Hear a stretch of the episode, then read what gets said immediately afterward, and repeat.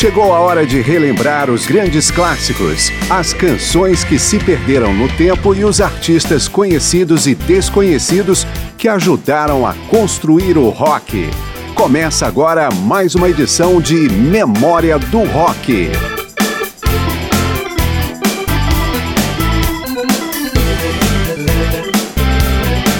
Era mais comum nos anos 70, mas ainda hoje surgem aqui e ali artistas que são empacotados como os novos Beatles.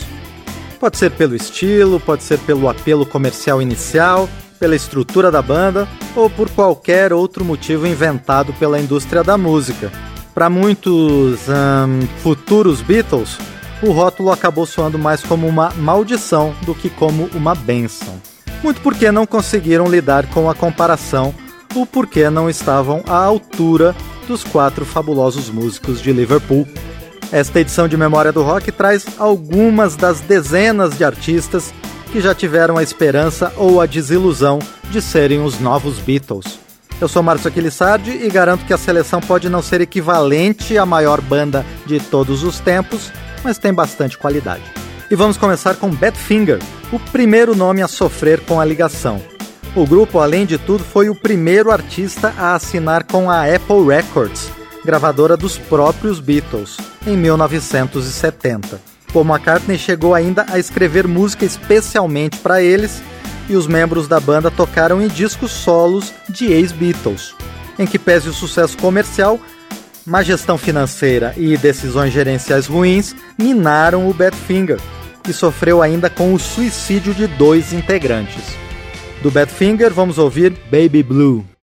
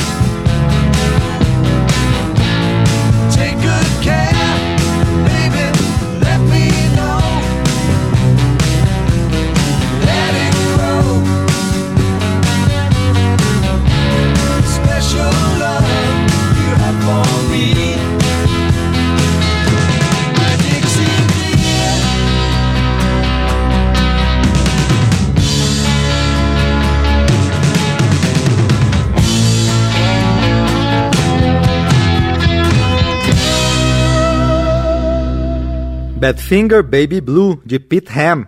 No final da década de 70, com o estrondoso sucesso de My Sharona, The Neck foi chamado pela revista Rolling Stones de The New Fab Four.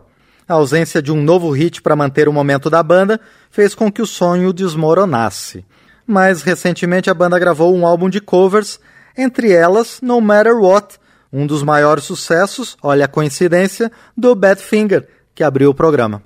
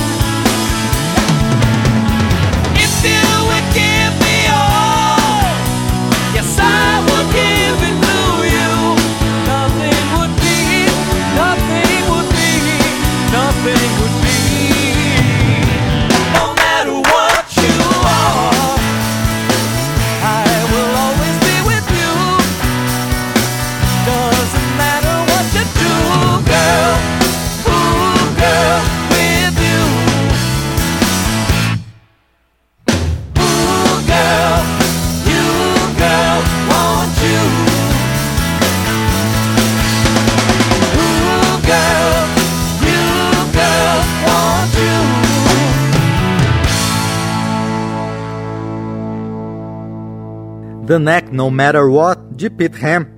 O desejo de combinar soluções musicais características dos Beatles com arranjos que lembram a música erudita foi o ponto de partida da Electric Light Orchestra. Liderados por Jeff Lynne, os britânicos passaram por algumas mudanças de estilo ao longo do tempo, mas voltaram às origens recentemente, como podemos ouvir em Moment in Paradise, de 2001.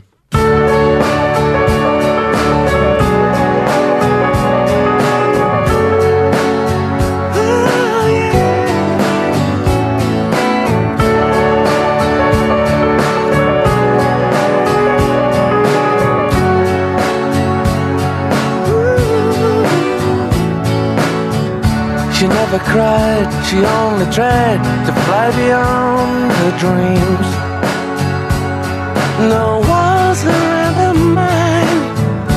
Deep inside, she tried to hide that she was way beyond her means. No borders and no lines. She said that it's your duty to save your soul, to save it for someone.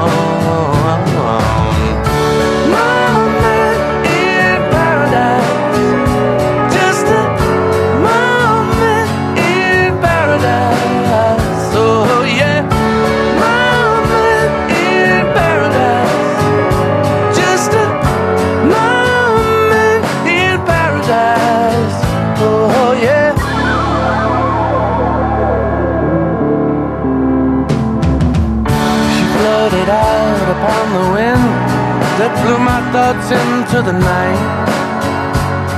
She knew the things she had to know.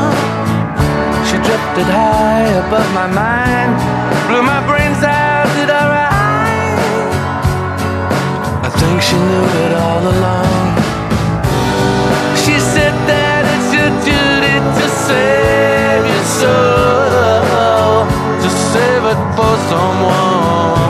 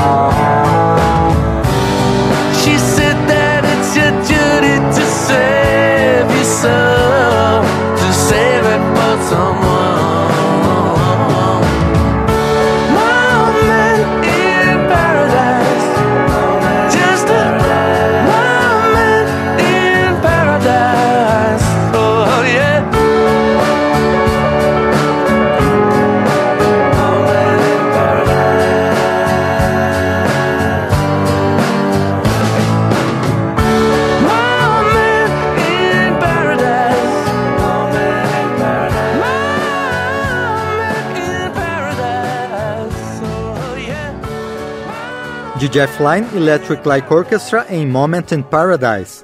Mas a ligação da Willow com os Beatles vai além da tentativa de cópia ou homenagem. Jeff Lynne foi amigo pessoal de George Harrison, tocou com ele no Traveling Wilburys e produziu alguns de seus últimos discos. E produziu também Free as a Bird, gravação caseira de John Lennon reencontrada e lançada em 1995 pelos outros três Beatles. E com Free as a Bird, fechamos este primeiro bloco que fala sobre bandas que já foram rotuladas como os próximos Beatles.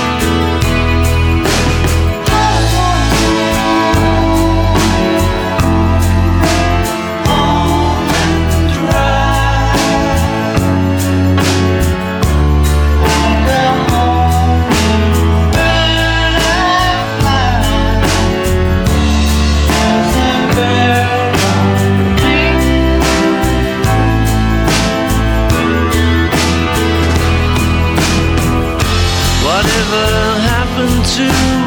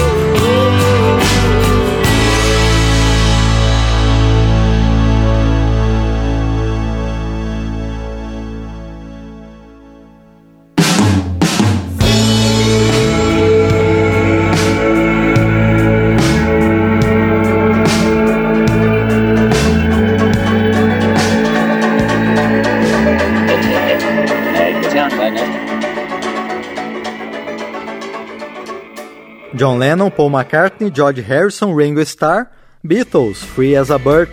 Depois do intervalo, voltamos com mais artistas que já foram creditados como os novos Beatles.